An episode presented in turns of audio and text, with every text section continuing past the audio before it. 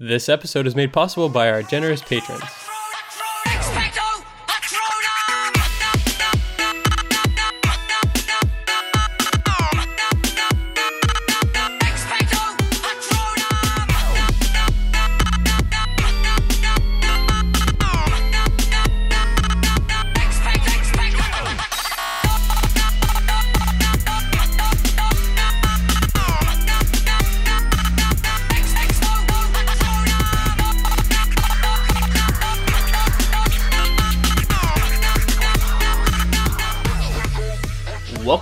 Episode 108 of the Ink to Film podcast, where we read the book. And then see the movie. I'm a Ravenclaw, And I'm a Gryffindor. and this week we discuss J.K. Rowling's 1999 novel Harry Potter and the Prisoner of Azkaban. Now, James, do you solemnly swear that you are up to no good? Constantly. Always. so many fun anecdotal things I want to say right off the bat. So this Okay. this is my first Harry Potter book that I ever got. Somebody Really? purchased this for me as a gift, yeah. Oh, cool. It's an interesting gift. Like, here you go, book three. Right, exactly. I don't think they really realized Right. what, what the sequence was. It was selling really well, so I think it was just one of those situations where they're like, "This is a great kids book. Get this for James." So Uh-huh. I actually read this one before reading one and two. that was going to be my follow up question. Okay, so interesting. So I wonder how it read for that way, like not knowing anything about the first two. I couldn't tell you my my exact thoughts from when I was like seven years old, but yeah, yeah. it uh I mean I loved it clearly and I I was like I I read it, devoured it multiple times and then just went back to the other two that were out and just Interesting, you know, and and so this is my we talked about this in our previous coverage of the last two, but this is my first time reading this novel. Like this is one I hadn't I, I'd read the first two, but not this one yet. So uh this was a fun experience for me, you know, and it, it added a lot of texture, it added like additional details uh, to what I remembered from the movie. Also, I realized I had forgotten a lot of stuff from the movie. Like I couldn't have. Now I know the plot well because you know we just read it. But like every time something would happen, it was kind of like, oh yeah, like I, I I had constantly forgotten that those things happened. So it was cool because I got to get some of that surprise back and and. Uh, yeah, honestly, just a lot of that. I, this was still at a time where I was unsure about Harry Potter.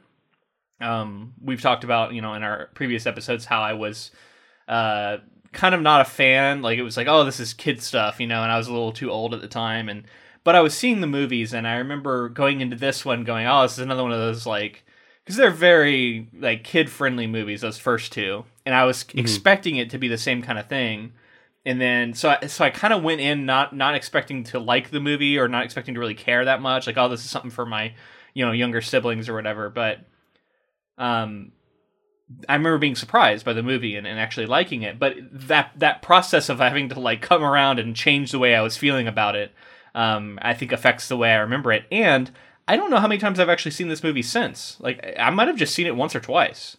So it's and it's been a while. So it's pretty fresh for me yeah. And this is this is a transition period in in these stories too, so it's kind of like I- I'm I'm interested to hear like your adult perspective on it because it is Yeah. like kind of the the changing of childhood into like more adolescent adulthood type scenarios in this one and then and then I think it sets the tone going forward and I feel like it's the same for the movies as well like there's a tonal shift and and it, it takes on a different kind of I- I think it becomes a different kind of story Yeah, I mean, we're dealing with more serious topics. Um, we're seeing uh, our characters faced with, uh, I don't know, more harrowing sort of real world issues. It's less kind of black and white. It's less silly at times, um, while still having a lot of that fun that that, that Harry Potter always has. Um, but yeah, I mean, I, I I agree with that. I think that this this signifies a, a tonal shift in the series, and um, it was it was appropriate that they did the same thing in the film, which we'll get to next week. But yeah, I mean, let's focus on this book. I think uh, one of my favorite parts of, of this is that whereas the first two were there's very clear external threat, external things going on, this becomes more internal and it becomes more about the character of Harry Potter and like what's going on with him and dealing with grief and dealing with like a lot of like internal things and I think that I, and I was trying to think through all of the books and all of the movies and this is I think the most internal of them because there is there are threats and there are external things going on but I think most of it is kind of reflected on the characters. I think the absence of Voldemort in this story is really specifically like I think notable for that reason. Like it's kind of just like it's really focusing on the characters growing and and rather than you know fighting Voldemort, they have to th- see this gray area between all of these characters. Like, is this person good? Is this person bad? What it means to kind of live in that gray area. Yeah, I agree with that. I mean, I, I think this is also the uh, most tightly plotted uh, of the three novels we, we've read so far. Um, I think this shows a lot of a lot of skill on Rowling's part in crafting this narrative and the way the reveals uh, come about and how many reveals there are and how much things had to be in- intricately planned to make everything work out the way that it does, um, which we can get into when we get into the actual summary here. But um, yeah, I was impressed with. I think this is a high level of difficulty kind of book, uh, extremely high, and I think that Rowling pulls it off well, and all while at the same time doing everything you just talked about. So yeah, I definitely agree with that. I read that she was most comfortable writing this third book as well. She said that Really? like with, through throughout her writing, like this one, she not she knew what she wanted to do and knocked it out in like a year. From the time she started writing it to, to the end when it was published, not published, I guess, to the, when she handed in the manuscript or whatever, it was it was like a year. So she really like was Wow. I guess in her in her groove during this one.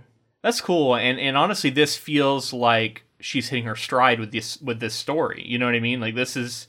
I honestly, I feel like with these with these novels that we're getting into now, and especially this one, uh, you know, and we'll see as we progress forward. But I don't know that Harry Potter would be as much of a phenomenon with the lasting power that it has if it didn't make this pivot, right? Because it's so essential to this story having the longevity that it does for people, and she Yeah. just nails it. I think for for me a major thing that I was realizing because at, this point I know the plot so well and I I know what's going to happen next and like there will be little things here and there that I didn't remember 100% but the thing that I was really focusing on was like what it would be like to craft this story and what I can't I just can't get over how ingenious all of these world building creations and all these little inventions she has for objects and creatures and and like rules within the world and like her world building is just it blows me away every time. Like I just like like sneakoscopes, monster books of monster, like Marauder's map, like Whomping Yeah. Willow, all of these things that just like create a texture of a world that like is so in keeping with the same tone too. And you know, there's some there's some things like hippogriffs and things like that that are clearly paying homage to other things that have been in fantasy stories before, but it still fits within her world. Yeah, I mean, and and I think it's a blend of all of that. It's it's using existing things, it's putting new spins on them, and it's integrating it into the wizarding world that she's creating. I think you're seeing a confidence and a comfort that it, that comes from having written two books already in this world. Um, most of the groundwork has been laid, and so now she can sort of fill in the details and fill in the fun bits. And uh, it feels, yeah, it, it feels like an author who's having fun. Um, And so, therefore, you have fun when you read it. Um, I think this story still is. I don't know if this was done on purpose or completely by accident, but I still think it's it's so smartly crafted to hit you right in like certain spots that everybody uh, finds appealing, and that's um, we we talked about in the past, like going to school, like like going back to school, seeing your friends again, um, you know, home away from home stuff, uh, you know, having to go to class and having good teachers and bad teachers, and and the the drama that comes with school and the relationships that come with school.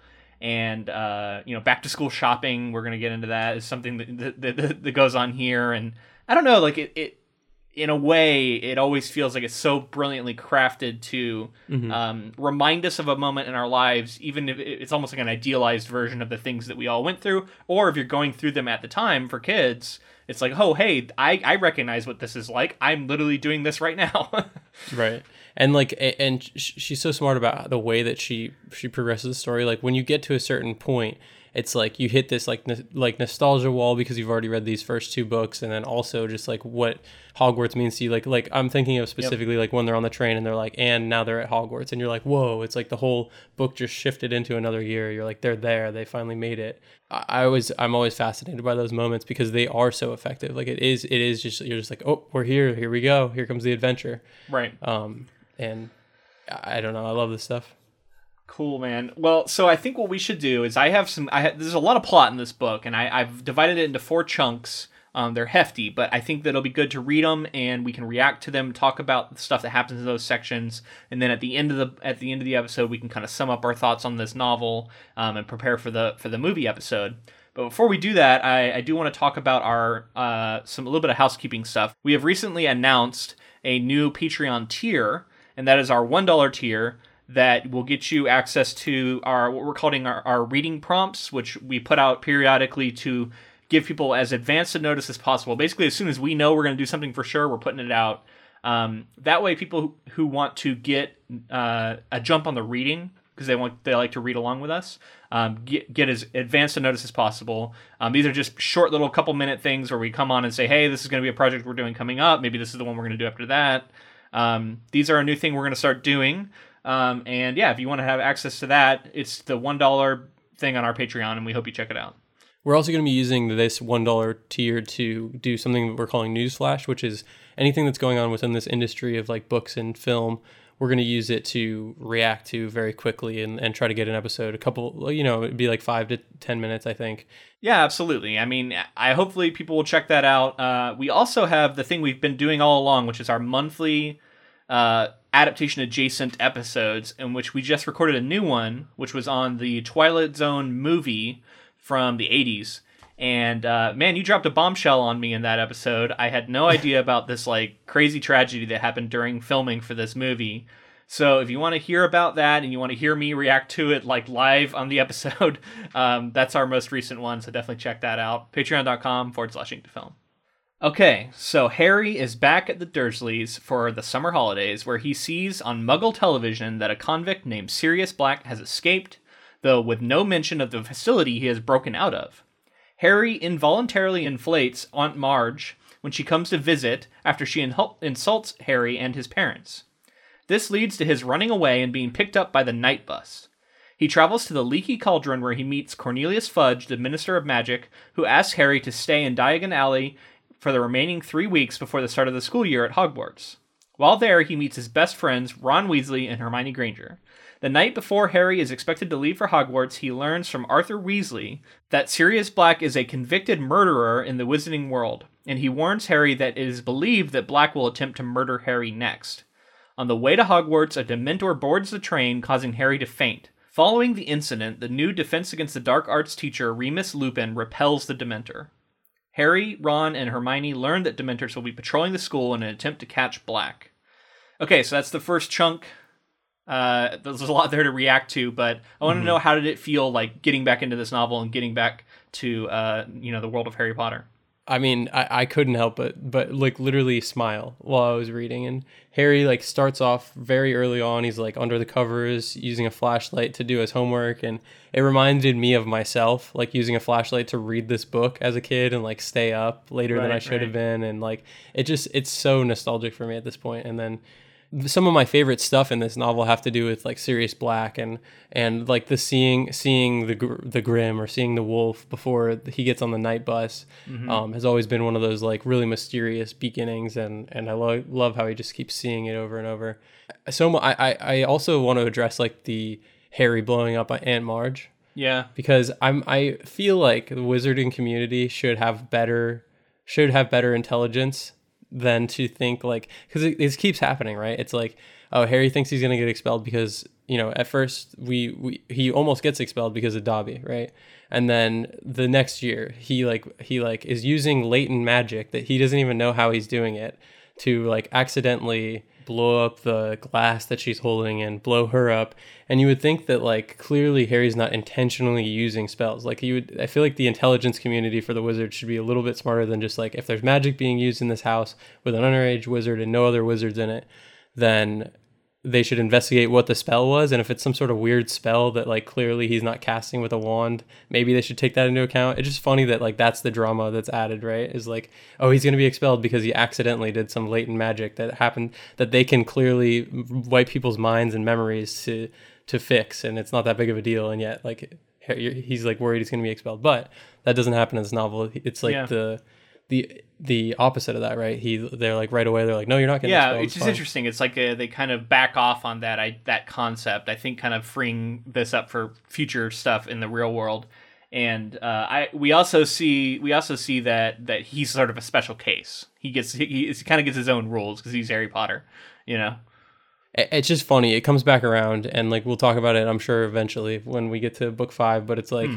it becomes an issue again, and it's just like these like he Yeah. he's a special case, I guess, because Sirius Black for this one. It's the specific. Well, reason. I wanted to talk about so in the early goings here, I, I, I was seeing some nice themes being built up, and and um, the the Dursleys are awful, right? And we see them bullying Harry and being being awful, and and I will say the narration bullies the the the Dursleys a little bit. Um, J.K. Rowling loves to point out how fat people are and make fun of them for it. Um, so even though these characters are reprehensible, there's still a lot of like especially like Dudley and even like I think Marge is supposed to be fat. Like all these people are fat, and she's repeatedly pointing out how fat they are, um, to the point of where it's kind of cringy. But but they're terrible people, so maybe they kind of deserve it. I don't know. Um, regardless, I think the point of it all is it makes it really drives home just how isolated and unloved Harry is, right? And this is obviously setting up the absence of, of any sort of like family figure that he can have outside of his friends um, to make him feel like he belongs in this world and that people care about him. And um, it all works effectively to set up, you know, things that come later. So I thought that was cool. Um, uh, there's also a nice moment where uh, they're talking about sending Harry to this. Um, I think it's called the the Center for Incurable Criminal Boys, which is a funny wait something to call something, I guess. Incurable criminal boys. I don't. It Right. can't be a real place. like they- I, I don't- wouldn't imagine, but um, Right. unclear.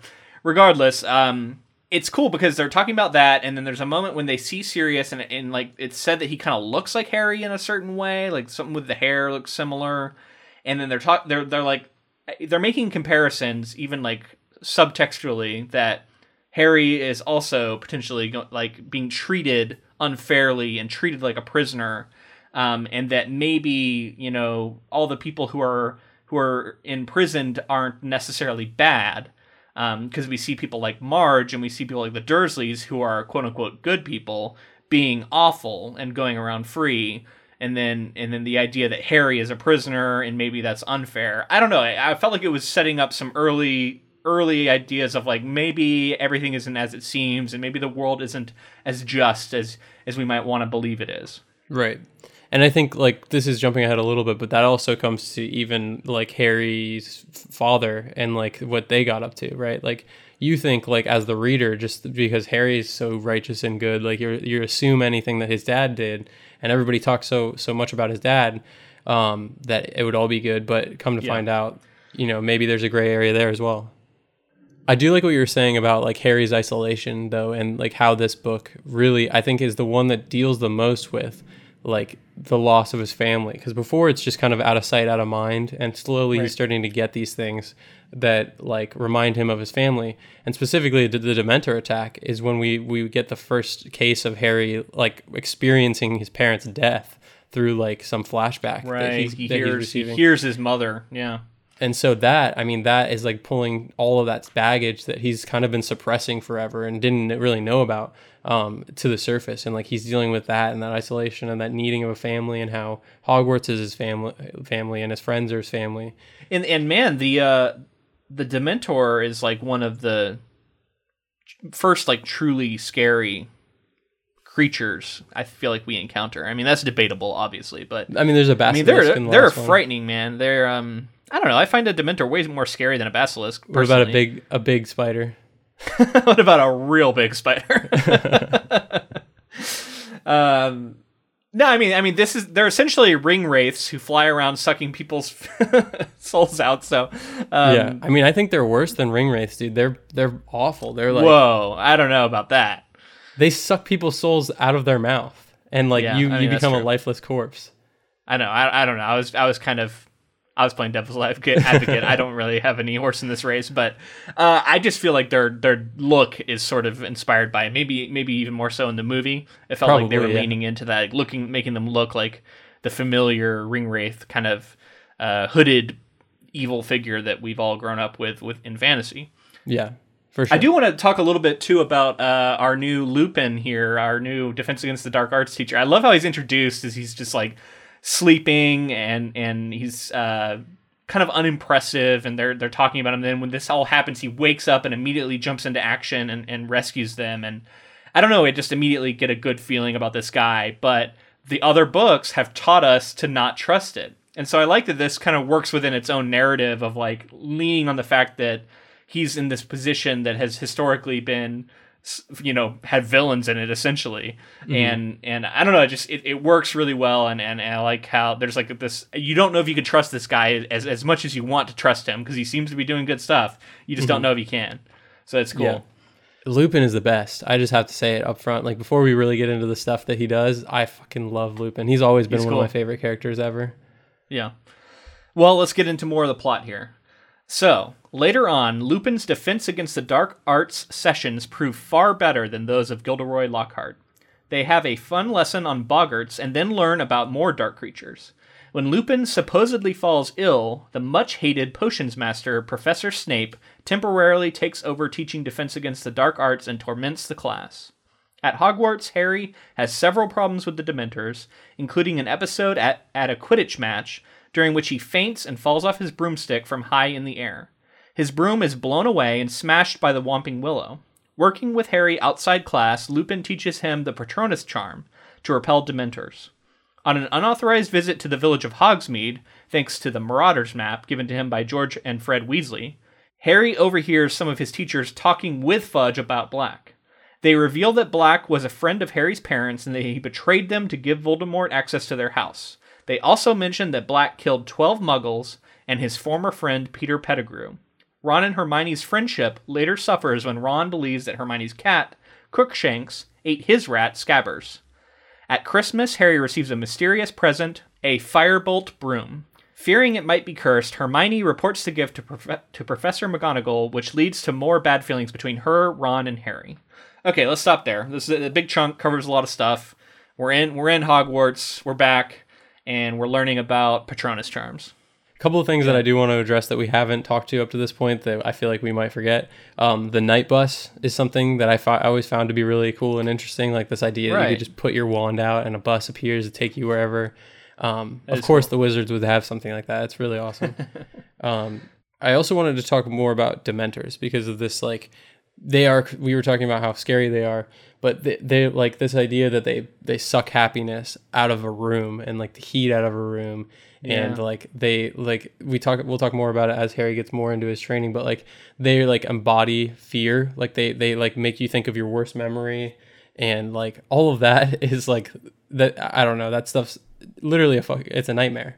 And i think that that's what it's really effective i guess antagonist in this because they're not really an antagonist as much as they're just like this force Yeah. but I guess that that makes them equally scary because they don't really have you don't really know their motives, like who's telling them what to do, kind of thing.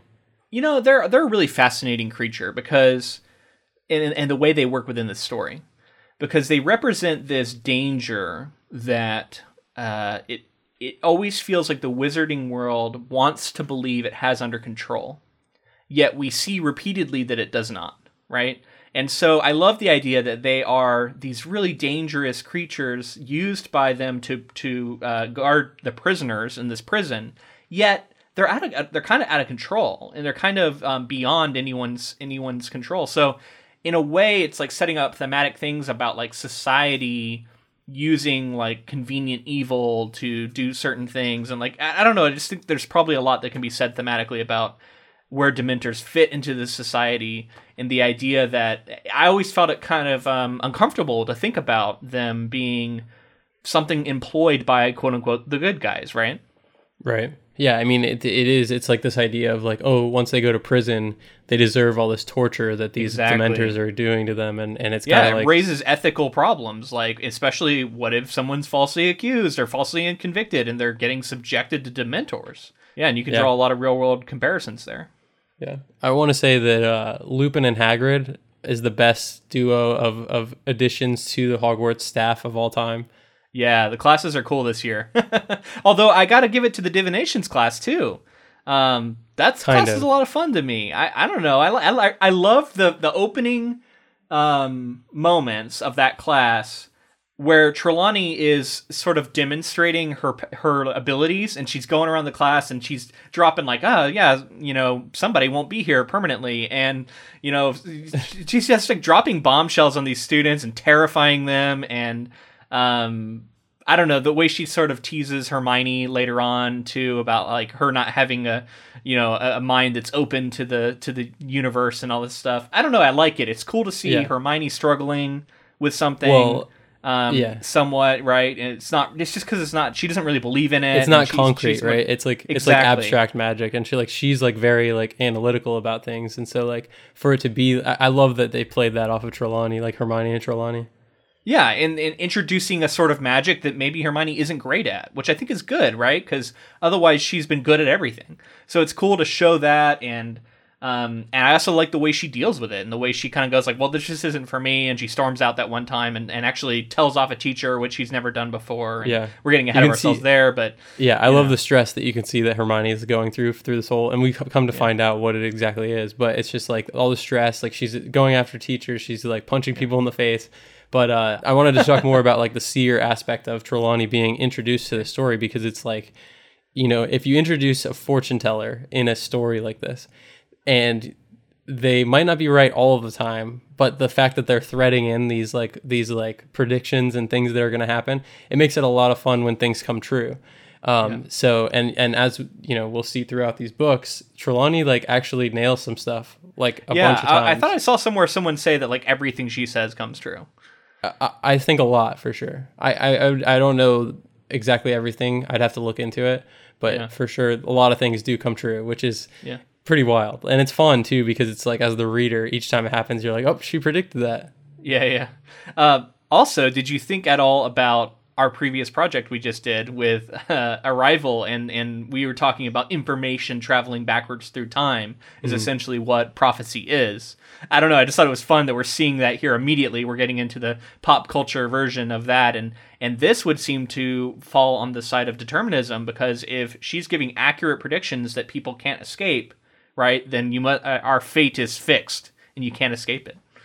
Well, and that's interesting that you say that because the like at the end of Arrival, you we were talking about how we were gonna of our coverage, we were gonna move into Harry Potter, and you're like something very different, and I, Yeah, I yeah. had that in my head, and as we went into this, I was like, it's not that different. There's a lot of things going on in this that are kind of like connecting back to Arrival. Uh, yeah, because it's like you know, it, time travel is introduced, so it's like, what does that really say for That's true. all of this stuff? well, we'll get more into that. Um, but so I also want to talk about the boggart um, because if you remember, you, early on in our podcast history, you compared Pennywise to a boggart. Um, and finally, this is our first boggart that we've seen in the book series. So I want to talk a little bit about that and how. Uh, do you still see comparisons there? I mean, I, I guess I can see where you were coming from. I mean, yeah, be, because clearly, like, if if Penny, I I think I just meant it in the way that like Pennywise sees these kids what they're afraid of and becomes it. So Yeah, like yeah. like becoming their fears in that way. He's like the ultimate boggart, though, because these ones are pretty easily dealt with. It seems like. Yeah, I think there are similarities in the way that like you know you can defeat both of these things in in kind of um, non-conventional ways that you wouldn't really think of. Yeah, yeah. There's there's some similar methods employed to combat them. I'll give you that.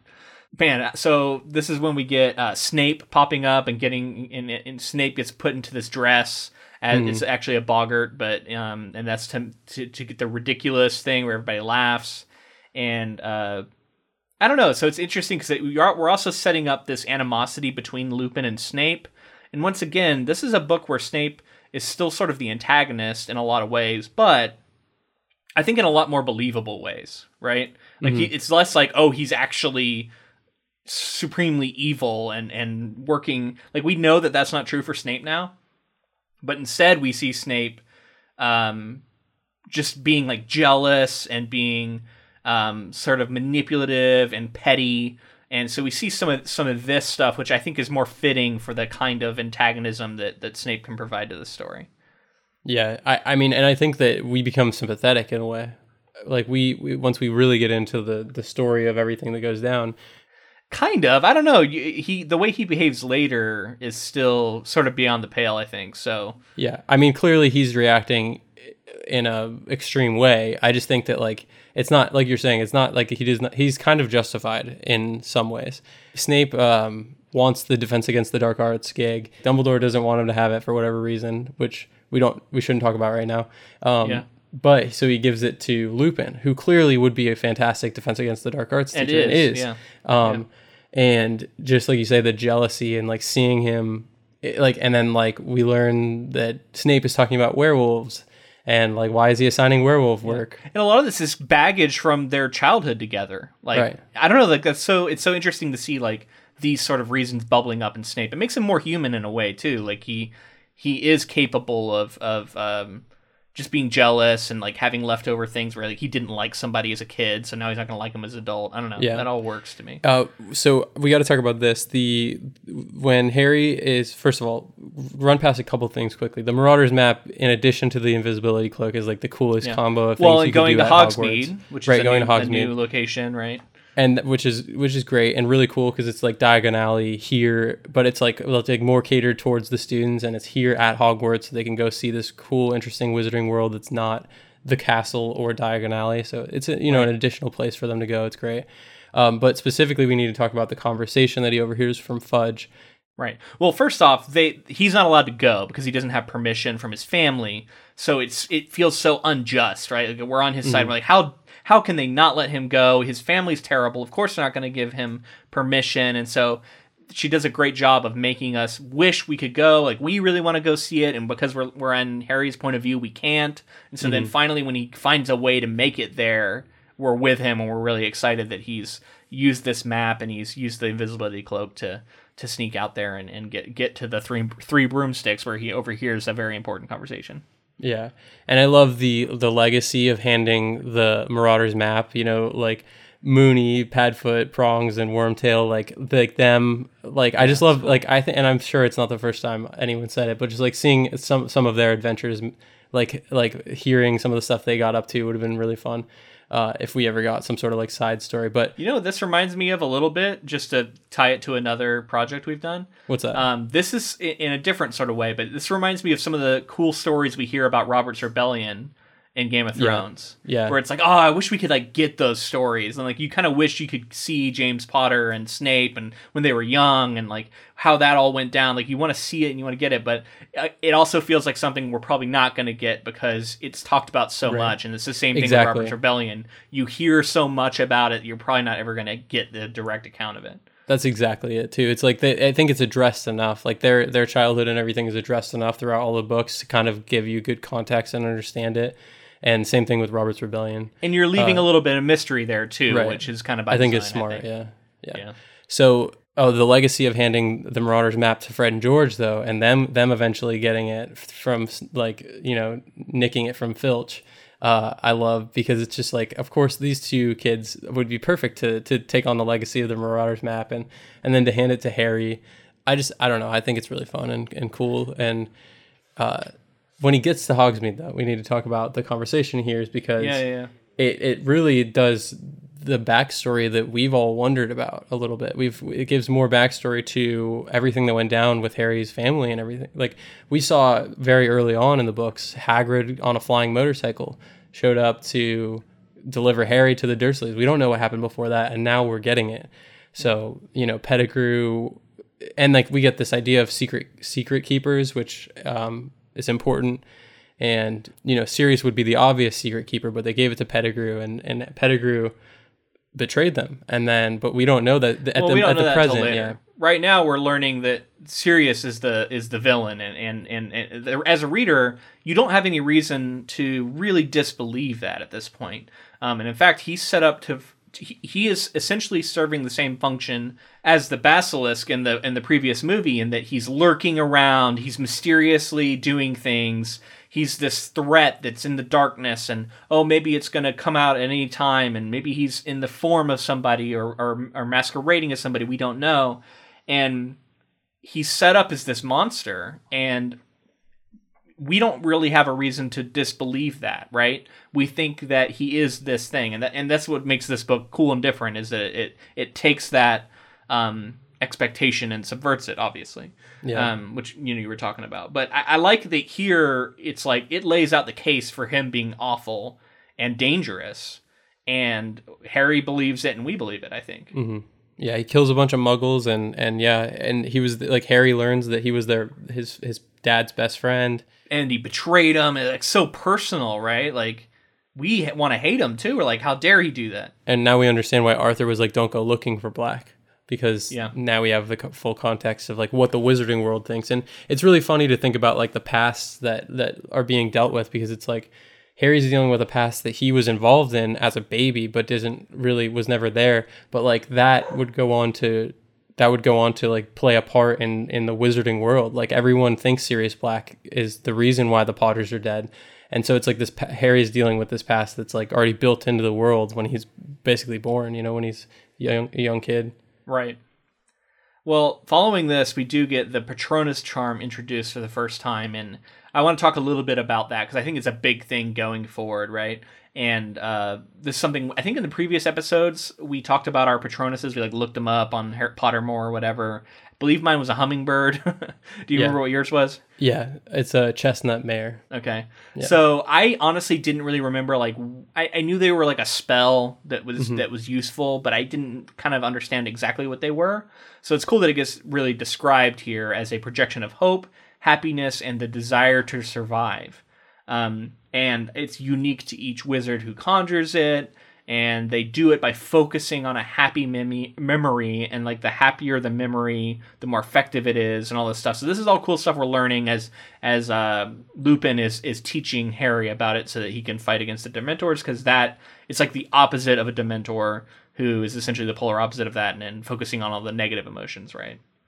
Yeah, I, and that clearly sets up kind of like this light versus dark. That's what the Patronus is is like a embodiment of light, uh, like you said, hope and happiness. And I was, I, I- I mean, the Patronus charm is such a cool addition to this world. And later there are other uses for it, and I don't know. It's just eh, the the idea of like being represented by like this sort of like familiar or like something that like means something to you.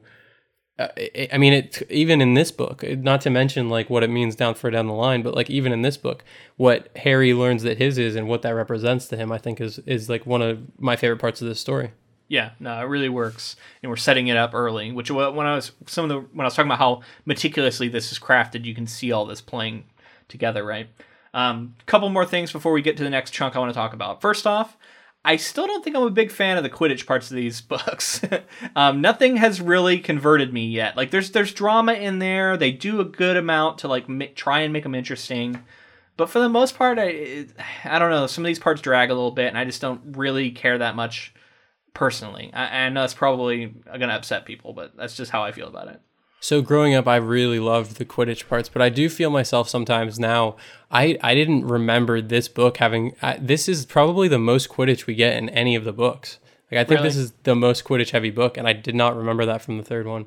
Um, I still enjoy it because I, I don't know. I think it's like maybe it has something to do with the fact that like we've seen the movies and we've seen it a lot in the movies. Yeah. Um, but I, I I loved it growing up. I thought that it was such a fun addition, and it and it does add like a sort of as this this I think without the Quidditch in this story and without ultimately kind of a spoiler for later, but them winning the Quidditch Cup, there's a lot of darkness in this. So like that moment of hope and light and like happiness for Harry and and it's Yeah. like all the people around him. Well, and you're also setting up what Cedric Diggory for later.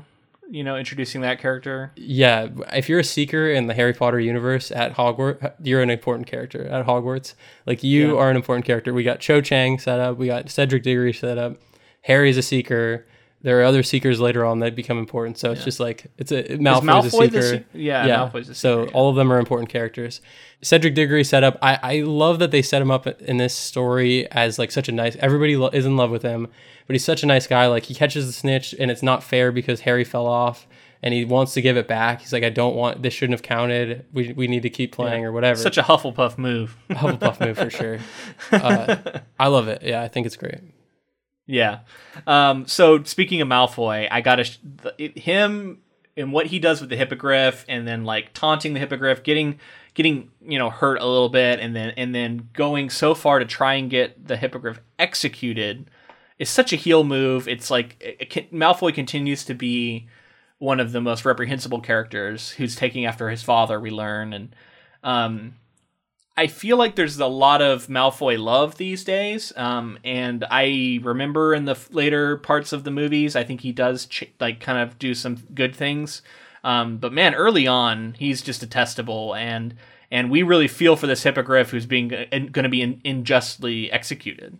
Yeah, I think I think it's interesting that people are so into Malfoy. I understand being like like Slytherins in general. I don't think should be painted with a broad brush in the way that like Right. uh, like you would think well, like from the we books. still like, don't see a lot of good Slytherins here. Right, right. So like I don't think that's cool, but like ultimately like Malfoy is kind of always an asshole to everyone. oh, yeah. And so like he I, I there are things that happen later, but it's like I think maybe the the movies change people's perception on him a little bit because um, I think that maybe he's more likable in the movies. There's maybe less of him being such a such an asshole, but he's still clearly the antagonist. Yeah, he still does a lot of this early on. I think it's just the character goes through some change. You know what I mean? Yeah. And, and I'm, I'm willing to grant him that. Um, maybe he outgrows some of this stuff. So how about like this firebolt that, that Harry's been like fawning over, and then he gets it in the mail. Did you feel? Did you feel like the tension of like, is it bewitched? Is there something wrong with it? When they gave it to McGonagall, did you? And I, I, the other thing is like, clearly Ron and Harry are kids, but they're like overreacting to the point that like they're not talking to Hermione um, Yeah. over the fact that she It- told McGonagall. And it's in like on, honestly, Hermione's being the smart one here, right? Like you don't know where this came from, you don't know what could be going on with it. Could be a trap.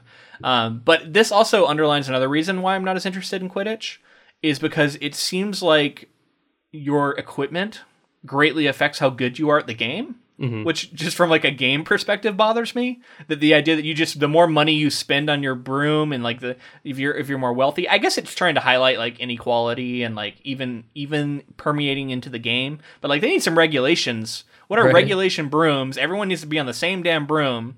You know what I mean? Like You're probably this right, Isn't yeah. fair. This isn't fair. The, I would Come say that the only time that it's really a huge advantage is like if you're a chaser or if you're a seeker, right? So it's like beaters, I guess you could get to a bludger faster or something.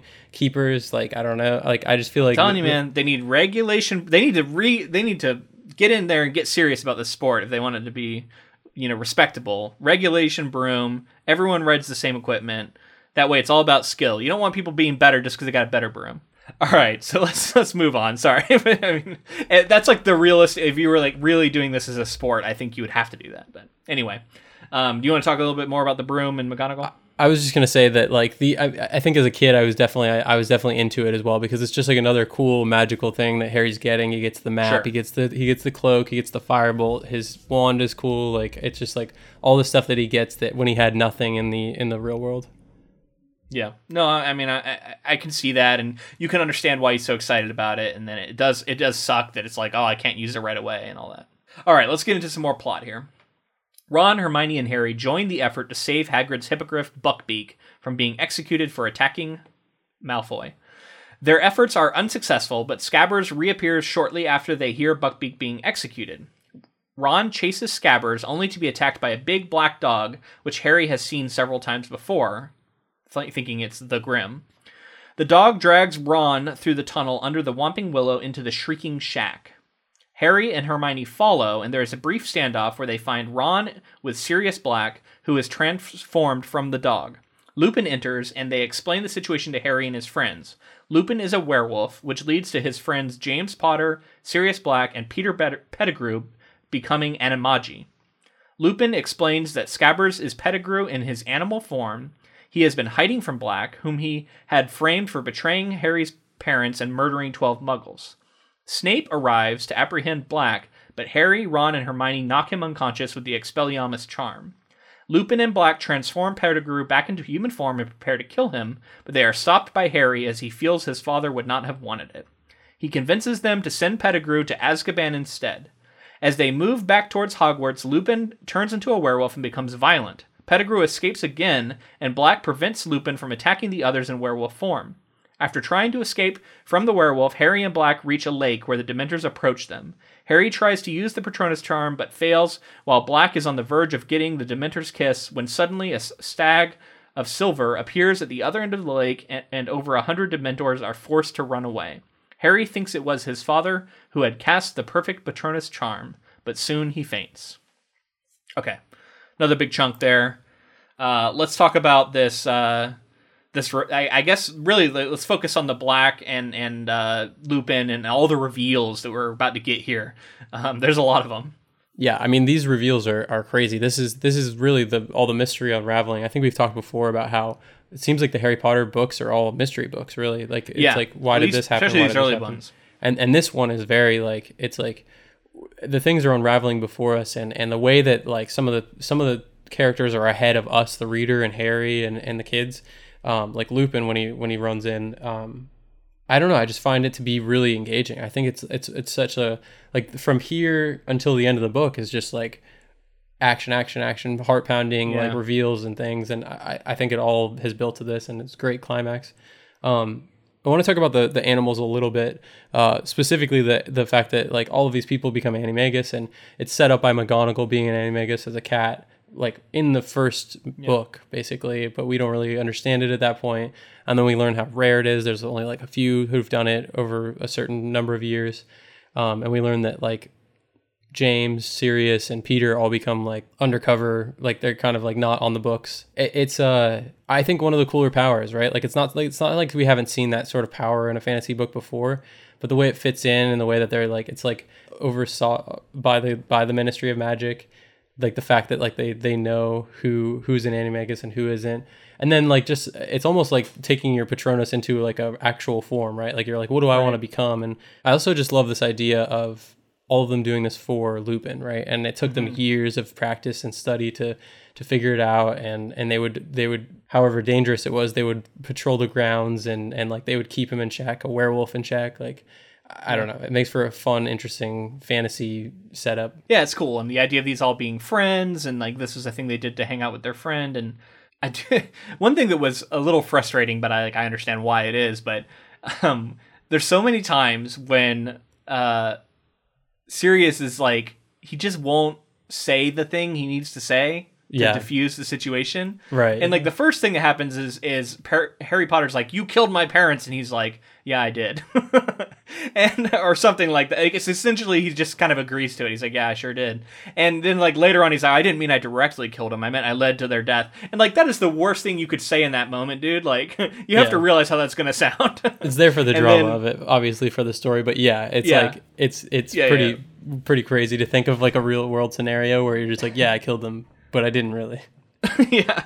Well, then also he keeps saying, "Let me ex- just let me explain. Just let me explain." He says like five times, and it's like, just say the thing, damn it. Yeah. just like don't say "let me explain." Just say the thing you need to say. Right. Um, and like several characters, I feel like do this. Lupin does it a few times. Oh, let, us explain. Let us just say the thing. just get Yeah. it out. it's so important to just say it. Yeah, and Um, it took him like giving their wands back for them to actually trust him to tell the Yeah. story. I will say that that all of that was cool. There was a lot of tension there. It went on longer than it does in the movie, eh, but we get more information. It, it felt like to me. I was gonna say the, the this all happens within the last like four chapters or something. It's very efficient, and I feel like it's like a third of the movie.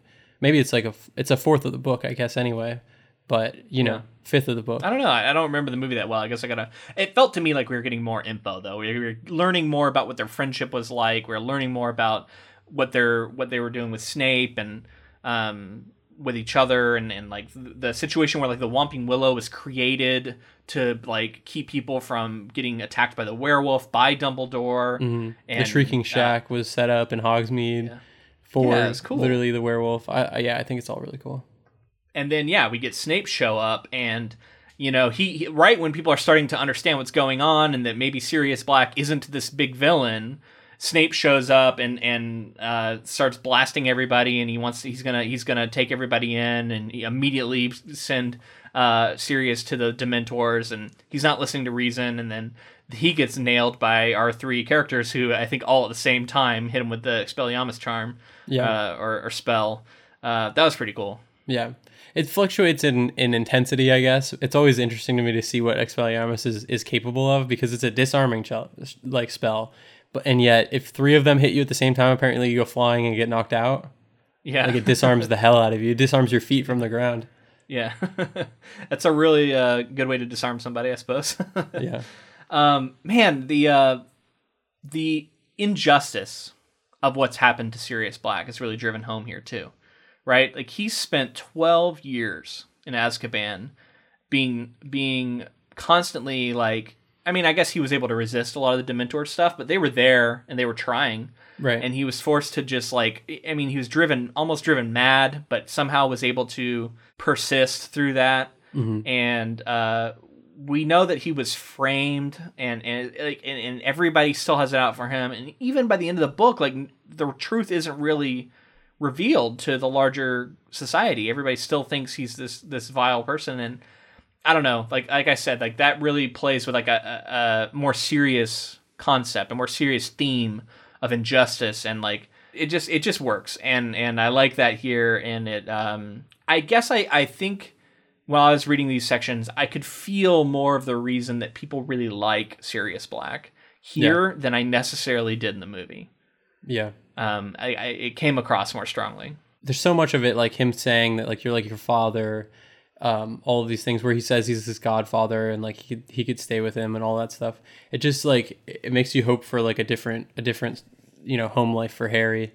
But uh I, I love the explanation of how Sirius kind of avoids the and escapes Azkaban. I love that he became the dog in order to like not be as affected by the Dementors, and then eventually Yeah. like he he was able to escape. That's tough, man. You know what I mean? Like I, I keep pic- picturing, uh, you know, J.K. Rowling trying to plot this, and uh, she had to have a way for for him to be able to escape from this prison that no one can escape from, and it had to make sense and it had to play into his character and just the way everything works um, in this plot is is really impressive to me. So when all this happiness is going on and Harry's like realizing like, oh my godfather is actually a good guy and he's here and I can stay with him.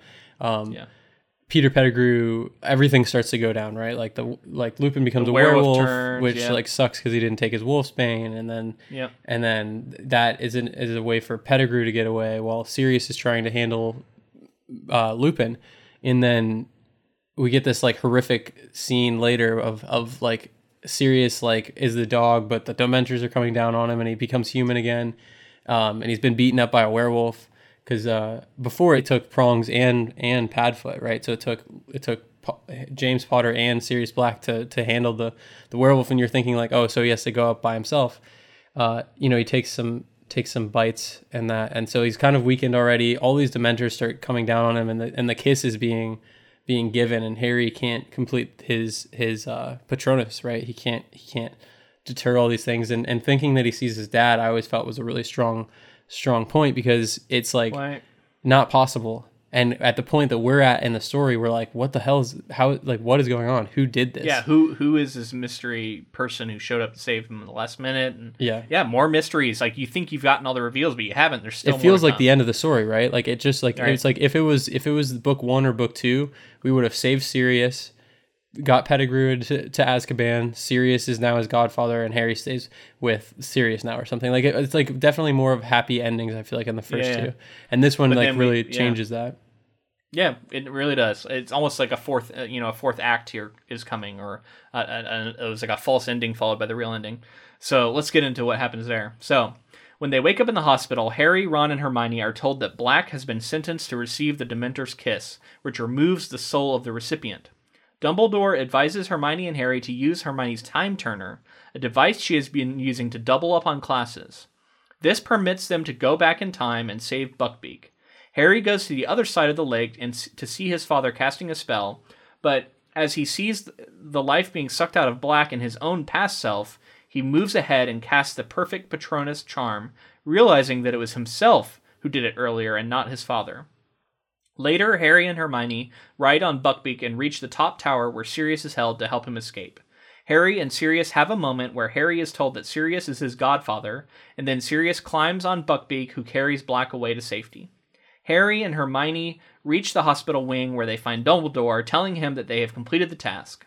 As they enter, a confused Ron looks on as Harry and Hermione from the past disappear in front of him and present and the present ones enter from the door. Sadly, Snape lets slip that Lupin is a werewolf, leading to his resignation.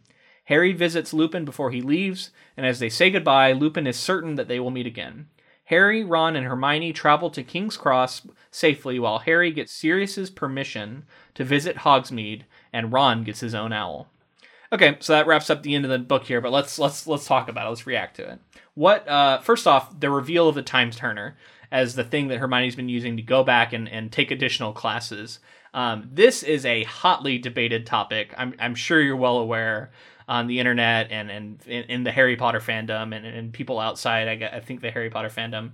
Um, what are, what are your thoughts on the Time Turner? Does it break? Does it break the world? Does it break our our, our, our believability in as far as like things that go on in the future where they don't use the Time Turner? I guess. Yeah, I think that the so I mean the main argument obviously being eventually when things go down they there's like a line in one of the books that says like all of the time turners had been destroyed. So like the so like the time turners were destroyed. That's not to say somebody couldn't just make a time turner, but Right. it seems like the very the very like specific rule that everybody knows and like I think the wizards are aware of is like you know if you mess with your own timeline like something bad can happen. Like Hermione is like against it. Yeah, but Everyone's- w- Hermione's doing it for such a s- stupid, trivial reason. I mean, it's not. I guess it's not stupid. Just go back. I mean, I think she it's wants a to take more reason. classes, and she's Yeah. using it for that. It's cool, but if it if it's like it's hard to be it's hard for them to tell us you have to treat this so seriously and the risk of f- messing up the timeline is so significant yet we hermione's been doing it all year long Well, it's like she she I think yeah, it's interesting because it's like she's in on it, right? Like if she if both of herselves know that the time turner is the thing that's being used, then it's like then we just don't interact with each other, don't be seen in the same timeline or anything, then it should be fine. it seems like it's a, it's quite a risk is all you know Definitely. what I mean? Look, the introduction of time travel to any story is going to complicate things. Obviously, It does. Do I think it? Do I think it works pretty well for this instance, for this story on its own? For sure. The idea that they don't create more time turners to undo some things that happen later in the future, definitely, yeah, it feels like it breaks it a little bit. But uh, for the sake of this story, I think it's fine, for, and we can talk about more time turner, like times we could have used a time turner in future Harry Potter books. Yeah, and I'll be looking for that that that moment that you said where they said that they were destroyed because I'm curious, like who destroys them for what reason, at what point, what what could have been undone. Right. Okay, but yeah, let's talk about the way it works in this novel, and I think it does work well. We see this. I always love like a tightly crafted time travel story. We see a bit of that here, where the the way the hippogriff, the thud, and how it was set up. It's like, oh, it could have been the head falling off, but it also could have been the axe getting lodged in the wood. Um, you know, in the execution. So like it's set up to be like this. Maybe the first time through we already saw it. That's how he saw himself do it because like it already happened all that and that's hard to plot you know what i mean and and that's something you have to you have to really meticulously craft so that it all makes sense and it all holds up and i think it does here and um, for the most part and, and i think it works it's cool to see them save buckbeak because buckbeak's death by the way hits hard in the book um, it's brutal and and the idea that like what Hagrid's doing. Like every every time he's like, oh, he needs to you know see the sun again, and I wanted him to have a good last few moments. Like all of that stuff is heartbreaking. Then he dies, you know, and we think he just like the hippogriff is not saved, the hippogriff is executed. So that's a super dark moment. And then like later on, we retcon it and we do save the hippogriff, but we have to sit with that for a while, you know. And uh, I don't know. It's just uh, it's all cool, and it's it's definitely different than what we've gotten in previous books. Right. It's like it's like leaning into the darkness of of like what can happen, and and I think that that's a lot of what this is. Is like we're talking about murderers. We're talking about people who are killing Muggles, innocents. We're talking about you know innocents like Buckbeak being executed for for what? Because some rich you know some rich kid had his dad kill him, and and like we're left to just like live with that as readers. And even like think of you can think of like the younger readers are like holy crap like they killed buckbeak. That's that's crazy. And then ultimately like it is a harry potter story. It is one of the earlier ones. So we do we are able to save buckbeak which is great. And i think that that's like the right move in for the story. I don't know if hagrid could have could have dealt if if uh, buckbeak had actually been killed um because it seemed like he was taking it pretty tough.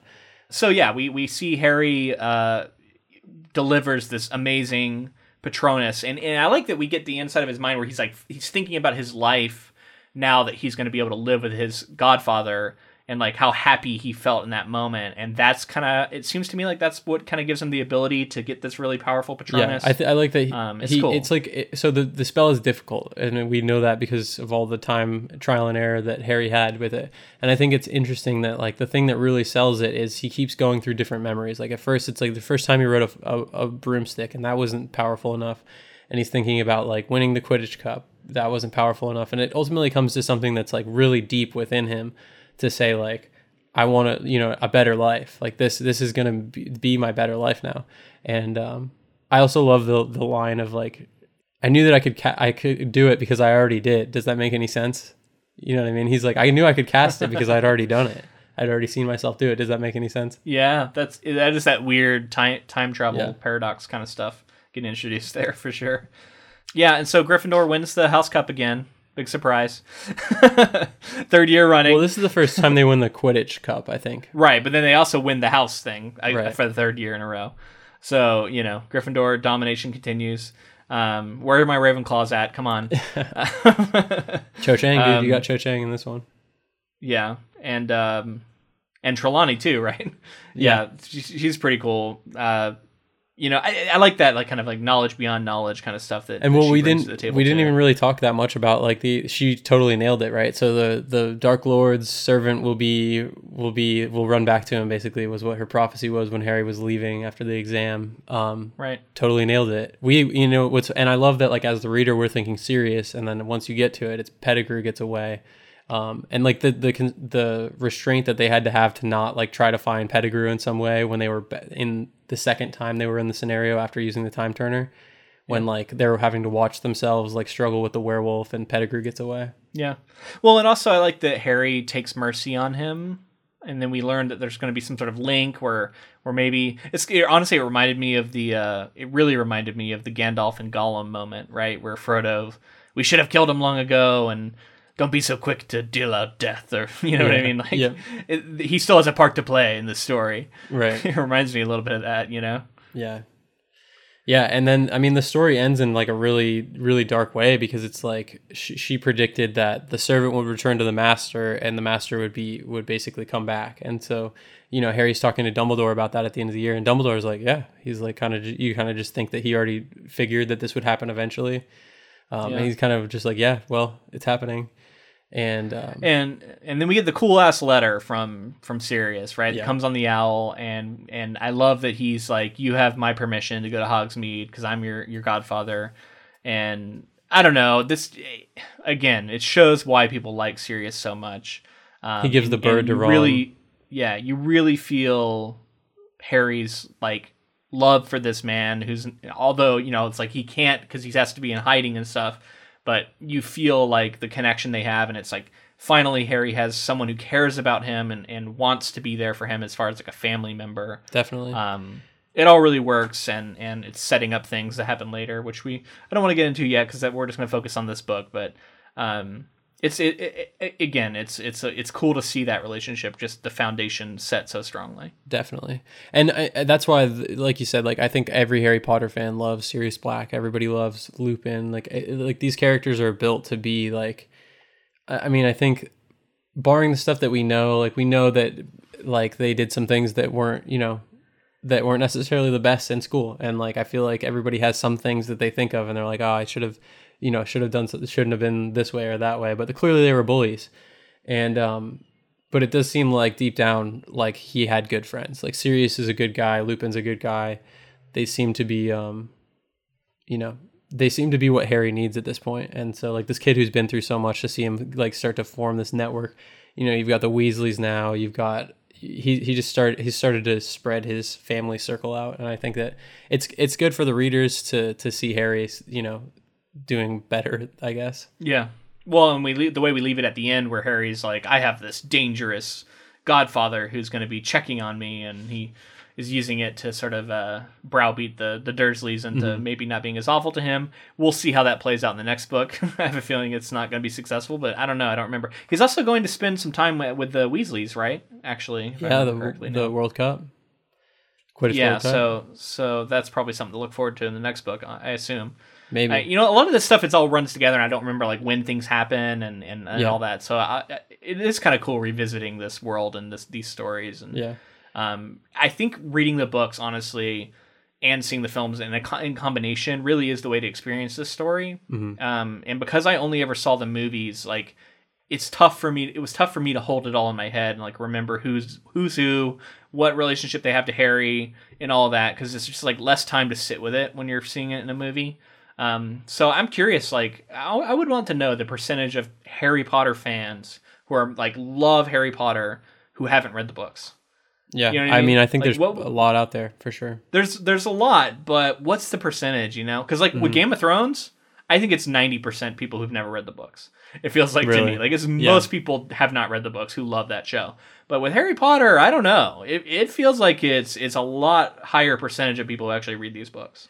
I honestly think it depends on, and like you know, this is just me painting with a broad brush, but I think it depends on where you were at with the release of the books versus the release of the movie. I think the younger generation, probably who was like growing up and was my age when the books were coming out, they're they were my age when the movies were coming out. If that makes sense. Yeah. So like they are like six or seven as these movies are coming out, two, three, four are coming out, and they were like that was how they were introduced to it. I think that that might be a significant portion of people who are like huge Harry Potter fans probably were just movie only because Maybe that was I don't know. there. I don't think my age is purely the reason because I think as I if I had been older than I was, I probably would have been more open to it. The problem is it hit me at a time in which I was desperate to show like that I wasn't a kid anymore. You know what I mean? I was like, Yeah. I'm, uh, you know, I'm, I'm 13, and that means I'm basically an adult, and you know what I mean. And Yeah. like, I was so desperate to like things that were above my age, not below my age, and um, because of that, I had this kind of dislike for it, even though it was fantasy and it was something I should have liked. Um, whereas I feel like if I like later on in life, I probably would have thought of it differently. You know what I mean? I would have been more open to it. Yeah. Um, so and I think a lot of people who were older loved it, loved you know, and and went back and read these books and and reminisced about their childhood and got those feelings of like what it was like to go to school for the first time and and and not know you know make your first friendships and have your first romances and you know all that stuff which we're going to get into probably more in later books but that's all that's all important stuff and and I think it works for adults as well as kids and that's why it's this is a universally loved um, for the most part, you know, uh, series, and and you know, it's cool to see it. To me, I, I again, I feel like this is the series hitting hitting its stride and really is starting to come into its prime. Right. And I mean, I think we're going to see that with the movie next week as well. Um, Right. Alfonso Cuarón directed. I'm yeah. so excited. I mean, I, I would just say it here, like he sets the tone. Like he changes Yeah. the tone, and I think he sets it for the rest of the series. So, uh, Yeah. I'm excited to get into that. Do you want to say? Do you have any like final thoughts on on the book that you want I to? think I just out? gave them. Okay. you know, So- that was that was mine. I just wanted to say like how much I loved going back and reading it again. It it very clearly is just like such a huge part of my life. Um, yeah, it's like I- having not. This is one of the ones that I hadn't read in a long time, even though it tends to be probably one of my favorites. Yeah, I think that like uh, what I said early on about the introspection is something that really stood out to me because it is like the the changing of of uh, for maybe moving from childhood to adolescence and I think that all really works for this story, and and I just love seeing this like passing of the torch from like young Harry to like more rebellious, like you know what what's going to come eventually from from his story. So, um, yeah, it was so much fun to cover. I'm excited to get into the movie. As always, I think it's going to be hard to not read four right away because it's just like these books they set it all up for you, and you're just so excited to read the next one. But we will be back to Harry Potter eventually. We've been doing it like once a year. You know, we've been doing it once a year so far. Um, I don't know if that's going to continue to be our rate. We might increase it at some point. We'll see. Um, but yeah, if you're a Harry Potter fan, definitely check out our previous episodes we did on the other two, and then uh, check come come back next week. We hope because we're gonna be we're gonna be going into this again with the movie. Yeah, there's a lot to dig into with this movie. I think there's a lot to, to talk about there, so I'm excited. I just wanted to shout out uh, our patron Jamie D, who just increased her pledge uh, up to the level of Jukebox Hero, and that's awesome. She is now going to be getting a token every month that she can put into the jukebox and start uh, commissioning projects of her own choosing. So that's awesome. If you wanted to find out anything about our Patreon, go to patreon.com forward slash film. Lots of different levels um, from from one dollar and up, and we hope you check that out. Yeah, thank you, Jamie. We're really looking forward to see, seeing what you put your tokens towards, so that we can we can cover something new soon. Connect with us on social media. We're on Facebook, Twitter, and Instagram. All of those at Ink to Film, and join our Council of Inklings. We post polls, we post all kinds of news based on books that are being adapted and everything like that. So come join. Absolutely. And if you wanted to support this podcast and you don't want to become a patron, there's another way to do it, and that's tell a friend. Uh, tell somebody who loves these books or loves books and adaptations in general, and post about it online. You know, uh, leaving us a rating and review on whatever podcatcher app you use is always helpful. So any of that, we would much appreciate it and help us to continue to grow.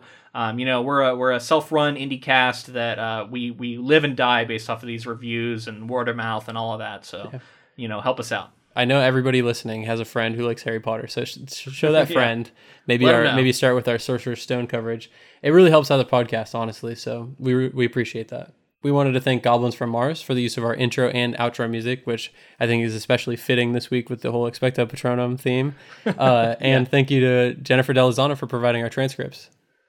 Absolutely. All right, man. Uh, let's just get into it. Let's get into next week. I'm ready to go watch this thing. Uh, so we'll be back seven days. See you then. Until next time. Thanks for listening.